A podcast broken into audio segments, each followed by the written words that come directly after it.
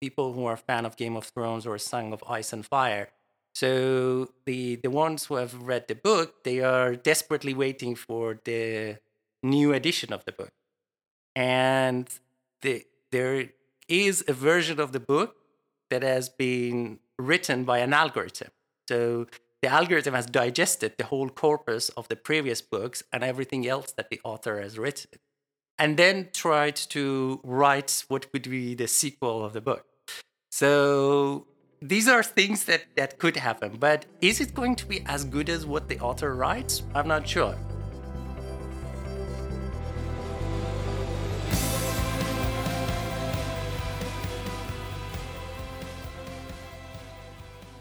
thought provoking stuff about the impact of AI and big data.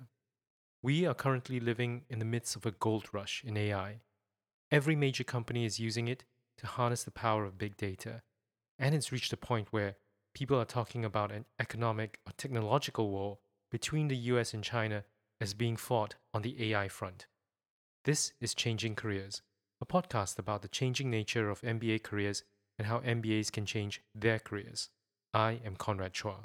Unlike the previous IT revolution, we largely don't see the impact of AI and big data, yet they are ubiquitous. From the way the latest iPhone recognizes your face, to Amazon Alexa answering your questions, to Google serving search results. Yet questions remain about how do companies use data science and AI, and what will be the impact on society. To help us better understand these issues, I'm excited to have Iman Karimi, a consultant with BCG Gamma, which is dedicated to data science.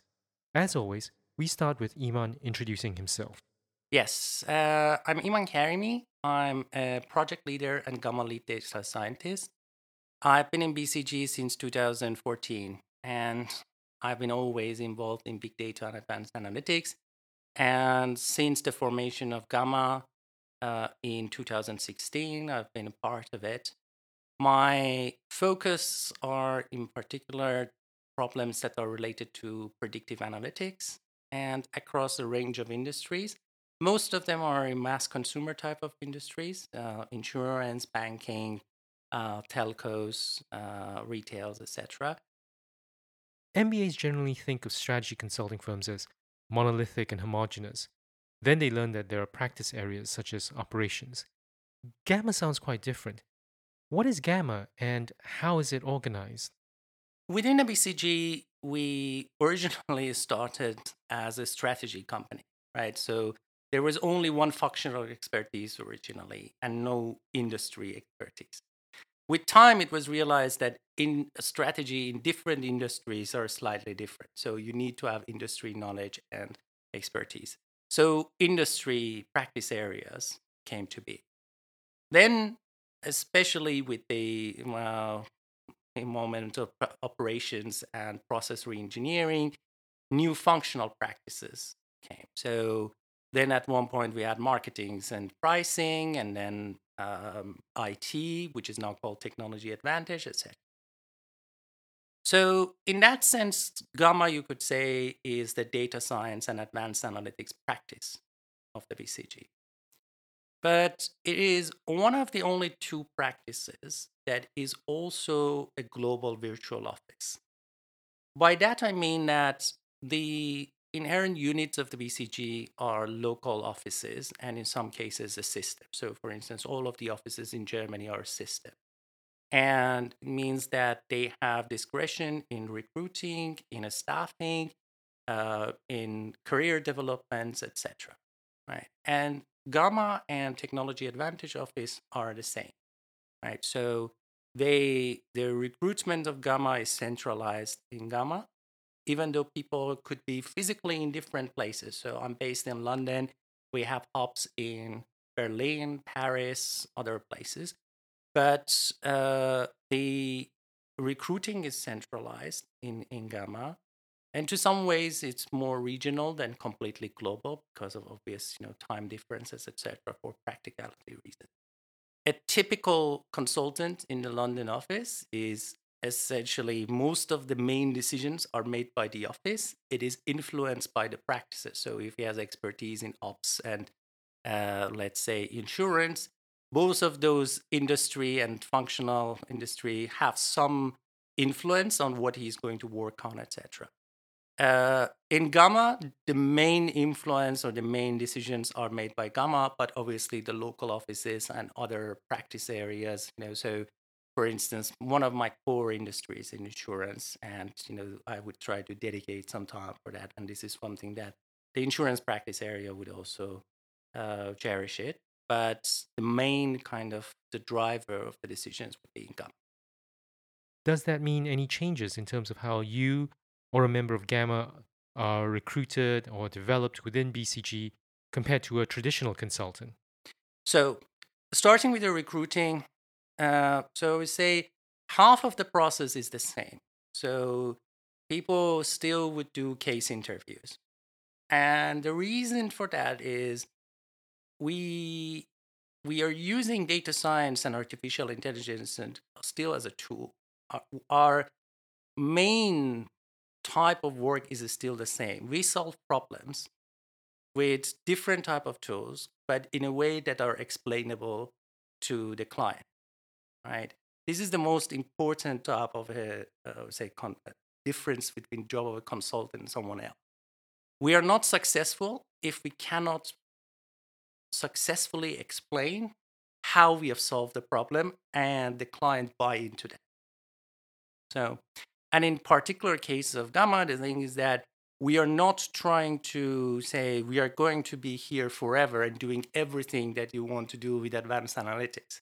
Our main value proposition is that we will enable you to come. So we are not going to just sell you fish, we are going to teach you fishing. So, um, in that sense, people have to have some consulting skills, even though they are going to be data scientists. The other half of the process is different and unique to the Gamma. So there is technical interviews that you know, people would be tested on their mathematical knowledge, on the knowledge of the advanced analytics and different flavors of it. And obviously, no one expects that everyone, especially at more junior levels, knows everything. But at least they should be strong in some uh, part of the spectrum of the capabilities that we need.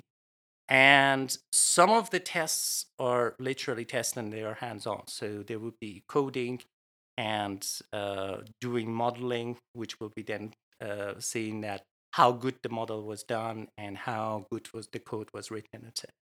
Operationally, on a day to day basis, do you work differently from other generalist consultants? Or do you work in teams with other generalist consultants or just within Gamma? Always we work with classic team. Now, the ratio of the overall team depends on the scope of the work and how big is the analytics problem solving in that specific project, right? But you can imagine that it's always like two pyramids, that one of them could be bigger than the other, but it's still you have two pyramids next to each other. So the pyramid of the classic team and the pyramid of the gamma team, right? And um, we, in some ways, our modus operandi is very similar to the classic consultants. Uh, we are not back office. We are client facing. We, and this is one of the reasons that people are tested for consulting skills. So they should be able to explain to the client. So I've done this sophisticated modeling, but how does it work at a higher level? And how can I show you, even though you cannot uh, or not necessarily know exactly how this works, but you gain confidence that this is not just uh, uh, pulling something over your head and just black magic, but it's real and it's going to help you with your business. Um, in some ways, it's slightly different in the sense that we need some time for coding, right? And at the same time, we need also time to develop our technical skill. So, one kind of uh, difference that it shows itself is the amount of time that we spend at the client side. So whereas the consultants are typically uh, classic consultants four days a week at the client side, we spend at most three days. And the two days would be at the home office so that you have a bit of more uh, free uh, in the sense of, you know, n- not being in an environment that you will uh, ask questions constantly. So you can seclude yourself if necessary and focus on writing the code and cracking the problem. Gamma divides the work into three chunks Envision, AI Activator, and Enabling. Envision is about thinking of the solution, enabling is scaling. But what is AI Activator? So, as you said, Envision is trying to help and ideate and prioritize opportunities that are related to AI and advanced analytics. And enable, as the name says, is in many situations uh, the client don't have an existing data science team. So by the time that there is a product in place or prototype in place, you also need to help them to have both the technical infrastructure and the team to be able to carry on. But the activator and the way we call it, as I said, you know, our job is not just to develop an algorithm. Our job is to solve a problem. And to solve a problem with AI, it means it needs to be incorporated and integrated in the organization. Right? So the AI activation has four phases in itself. It has a preliminary phase that once you have identified a concrete opportunity that you think that AI is going to bring value, you do a more quantitative analysis after capturing the relevant data so on to see that is it worth investing? This is really as promising as we thought based on high level analysis that was done in the envision. If that's positive you start with the prototype phase and you create uh, an algorithm that is trained retrospectively based on historical data and if that algorithm uh, shows that there is going to be benefit in deploying this algorithm in the field. Then you go to the next phase, which is called incubation. incubation is that now you want to deploy it in a controlled way and check how the model performs uh, in the real world when possibly some of the data that it has not seen before because it has been trained on the past and future is not always the same way as the past has happened. Nevertheless, if the algorithm is well trained, it should be able to cope more or less well with the new situations as well. And if it does not, it means that it needs to be retuned and refined. At the same time, in that process, once you see you're thinking about the rest of the things that should happen. So you have the algorithm and it is working. Now, in order to integrate this into organization, you need to have some technological enablement and you need to have some process changes and there needs to be uh, some transformations in the way of working, etc.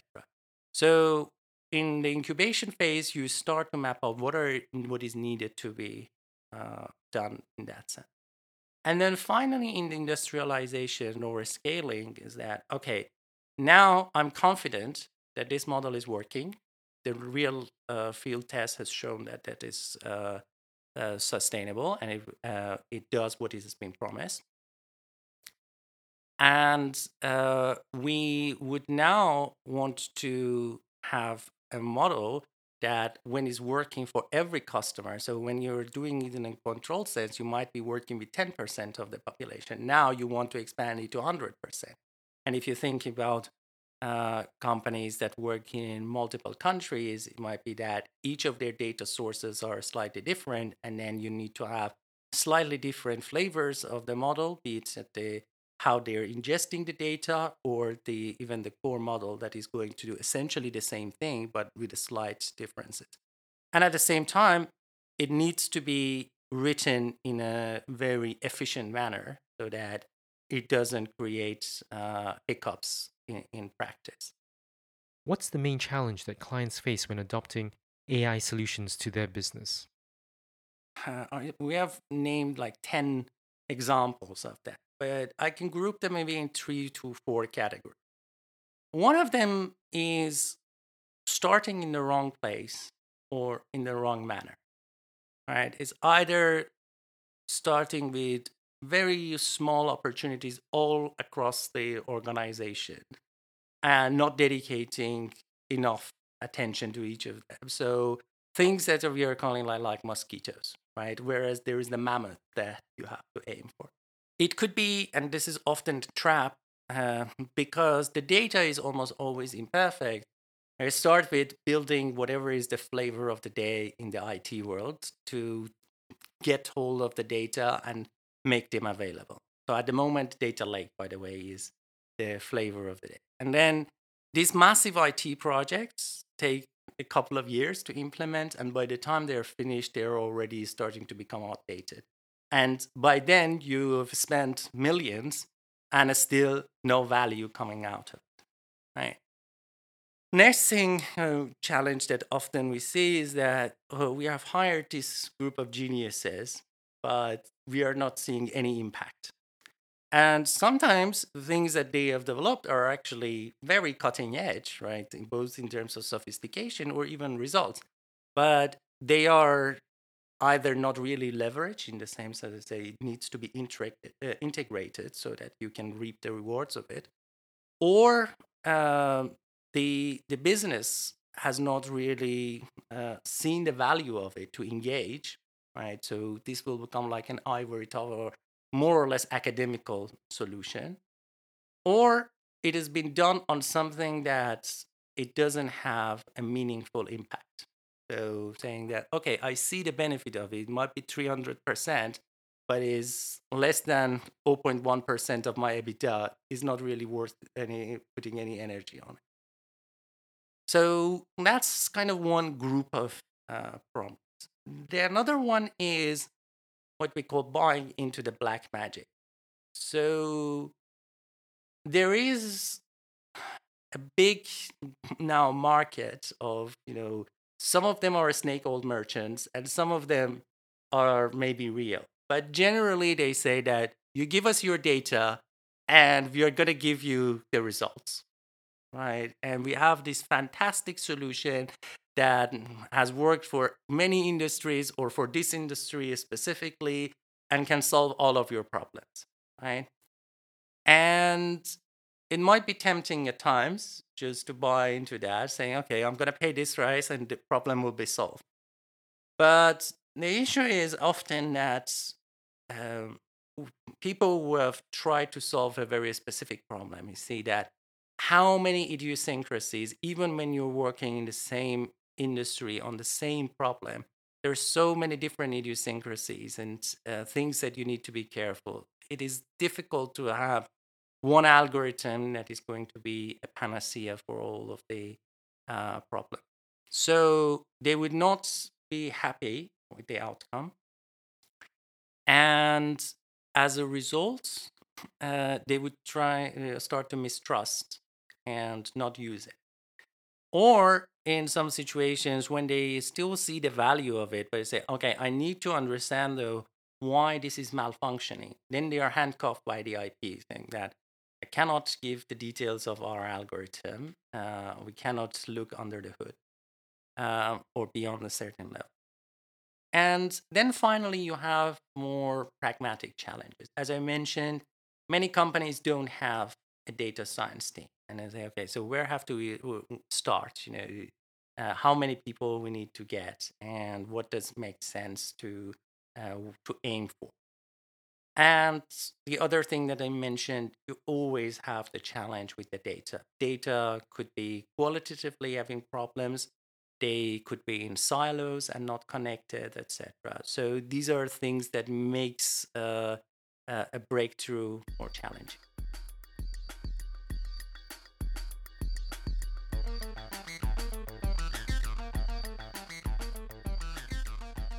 At this point in the discussion, I want to remind you that you can listen to some of our back episodes to hear other perspectives on big data.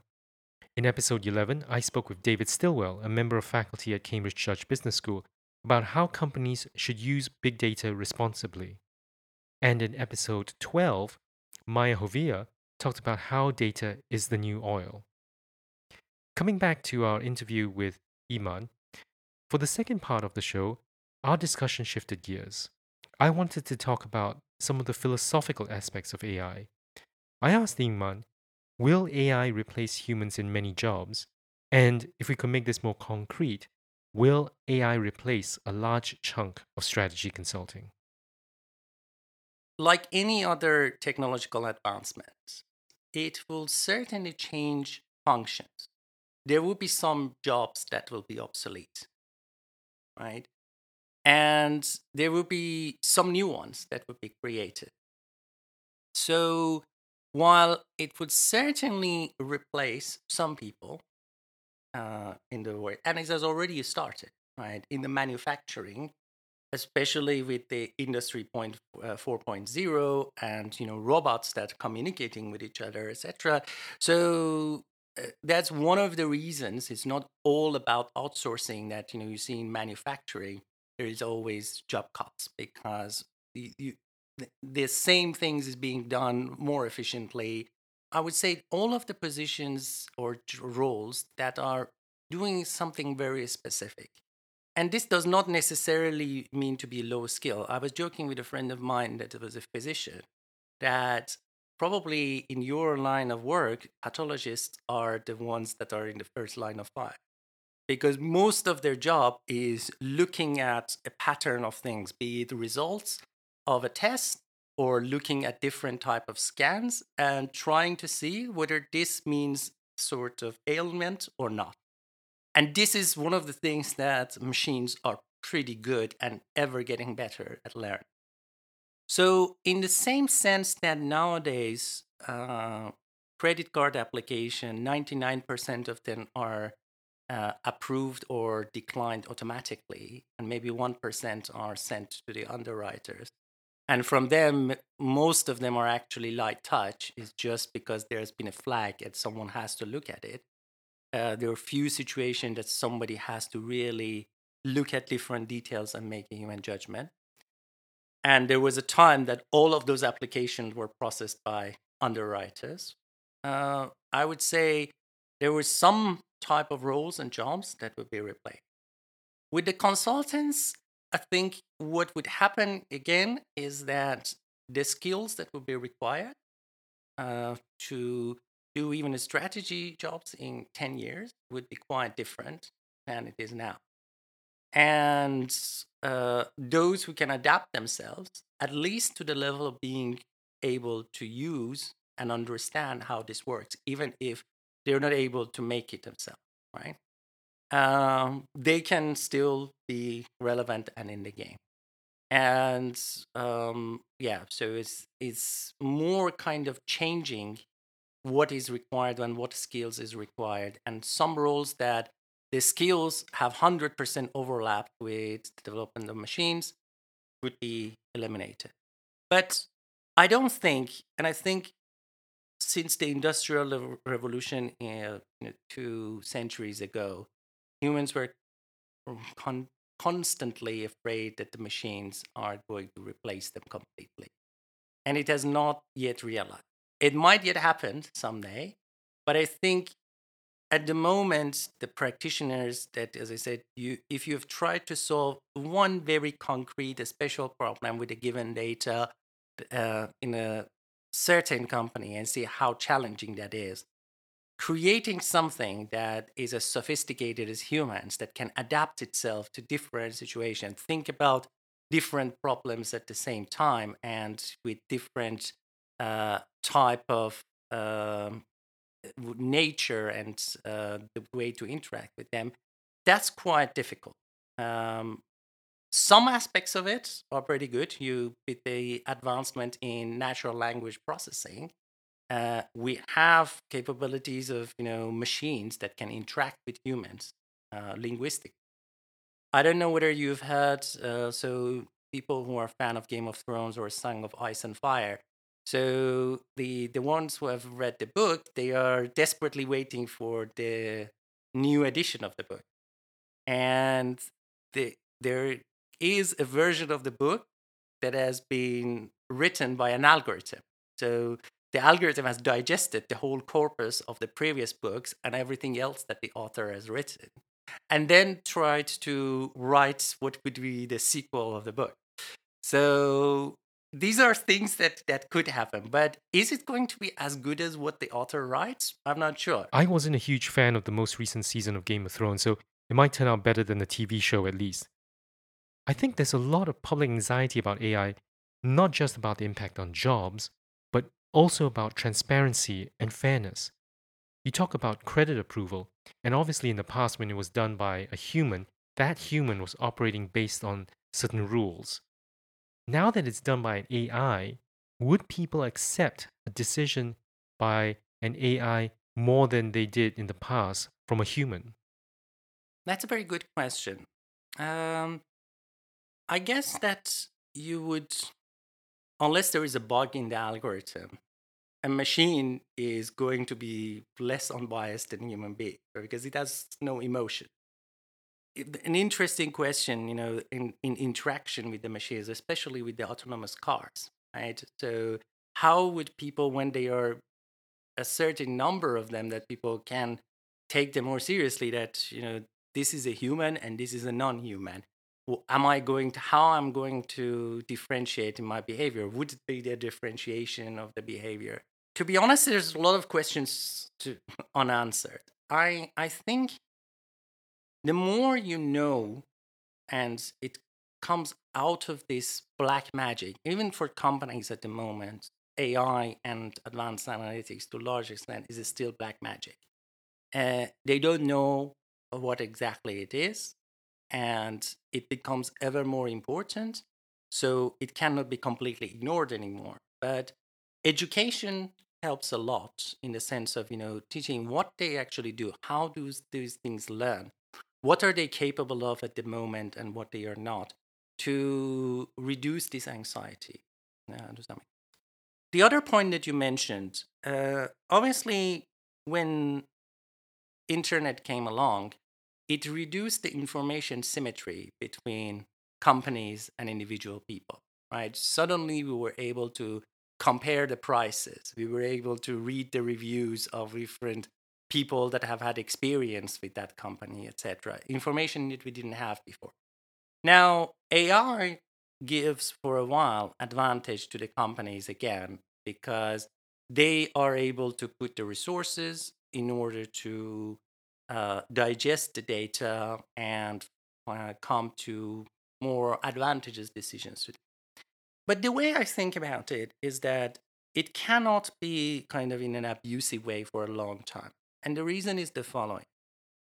If you think about the GDPR and the regulations that will follow it for sure, because there are so many things that are still not covered by GDPR especially derivative type of information, information that you have not directly provided, but it has been derived from the other information that was uh, agreed and something that you don't want to share that.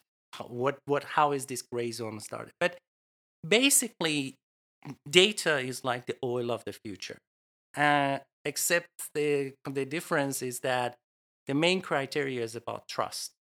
Right? And this is why scandals that like companies that are going through with breach of data, etc., is going to be very damaging. Because if people stop to share their data and legislations and regulations stop companies to do that, your algorithm is as good as the data that is coming to it.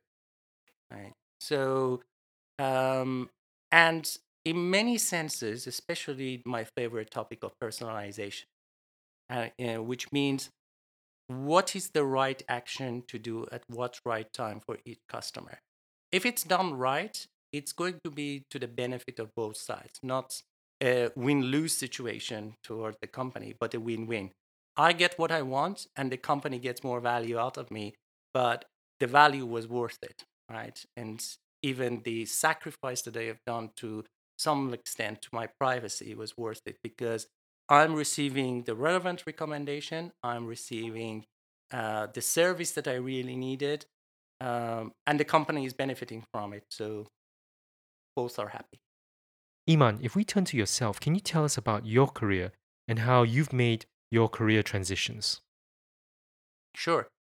So I think the biggest um, turning point in my career started pretty early on when I stumbled on an article about artificial intelligence and on a whim decided to do my master thesis on uh, artificial intelligence, in particular neural networks. So, and then as a result of that, I need to take courses to understand what the hell neural network actually is to be able to, to uh, use it for a certain application.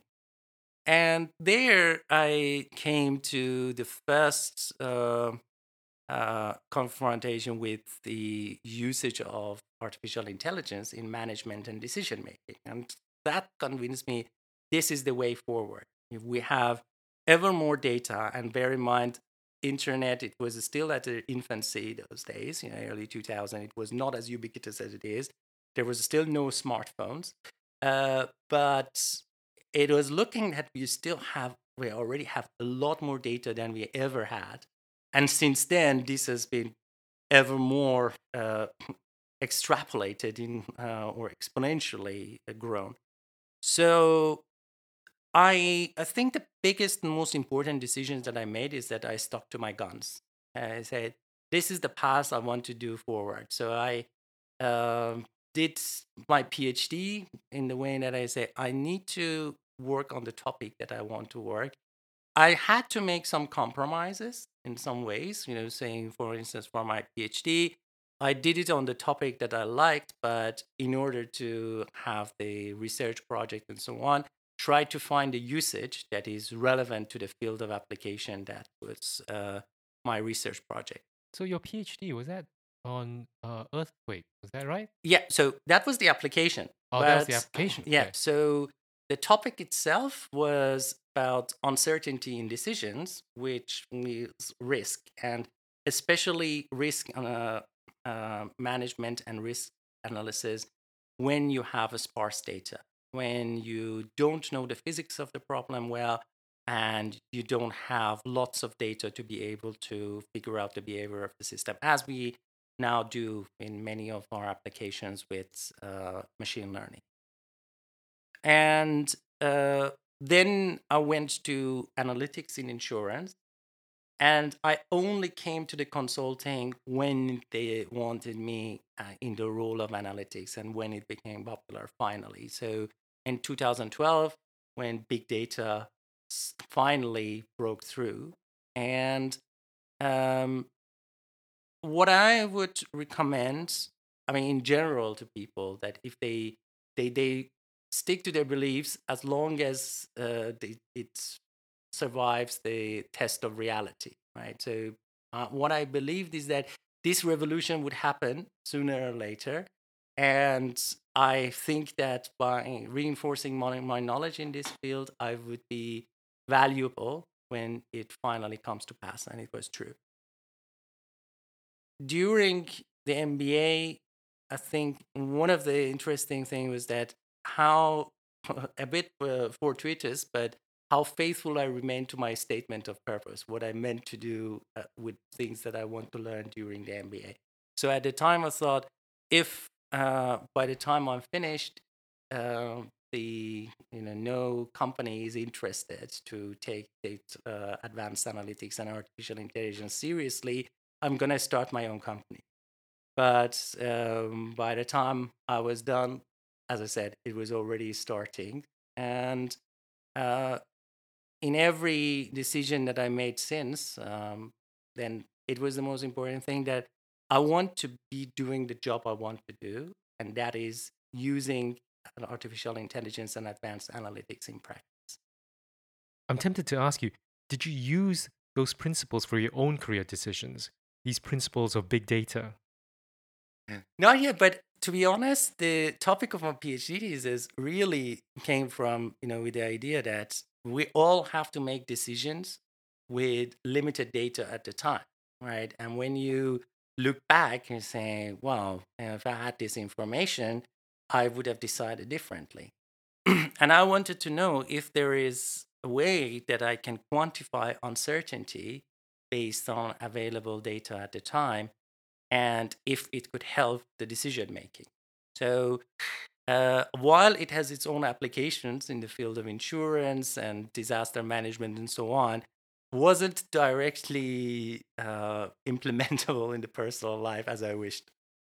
I guess it's been quite a change in terms of like when you did your PhD, for example, you said the application was on like earthquake, Mm. where they're very rare, thankfully, very rare Yes. events. Uh, to now where tons of data. Um, do you think that that part, you know, that that early uh, background in sparse data has helped you and continues to help you now that data is almost exploding? Um, so two things. First of all, even though that we have a lot of data as a whole, but still in many situations, for instance, as I said, my favorite topic of personalization, in every company there are people that you have lots of data because they're interacting a lot, and then you have a big portion of the customers that you have very little data points about them. So even in the era of big data, it doesn't mean that in every instance and situation you have a lot of data and you don't have a sparse data problem.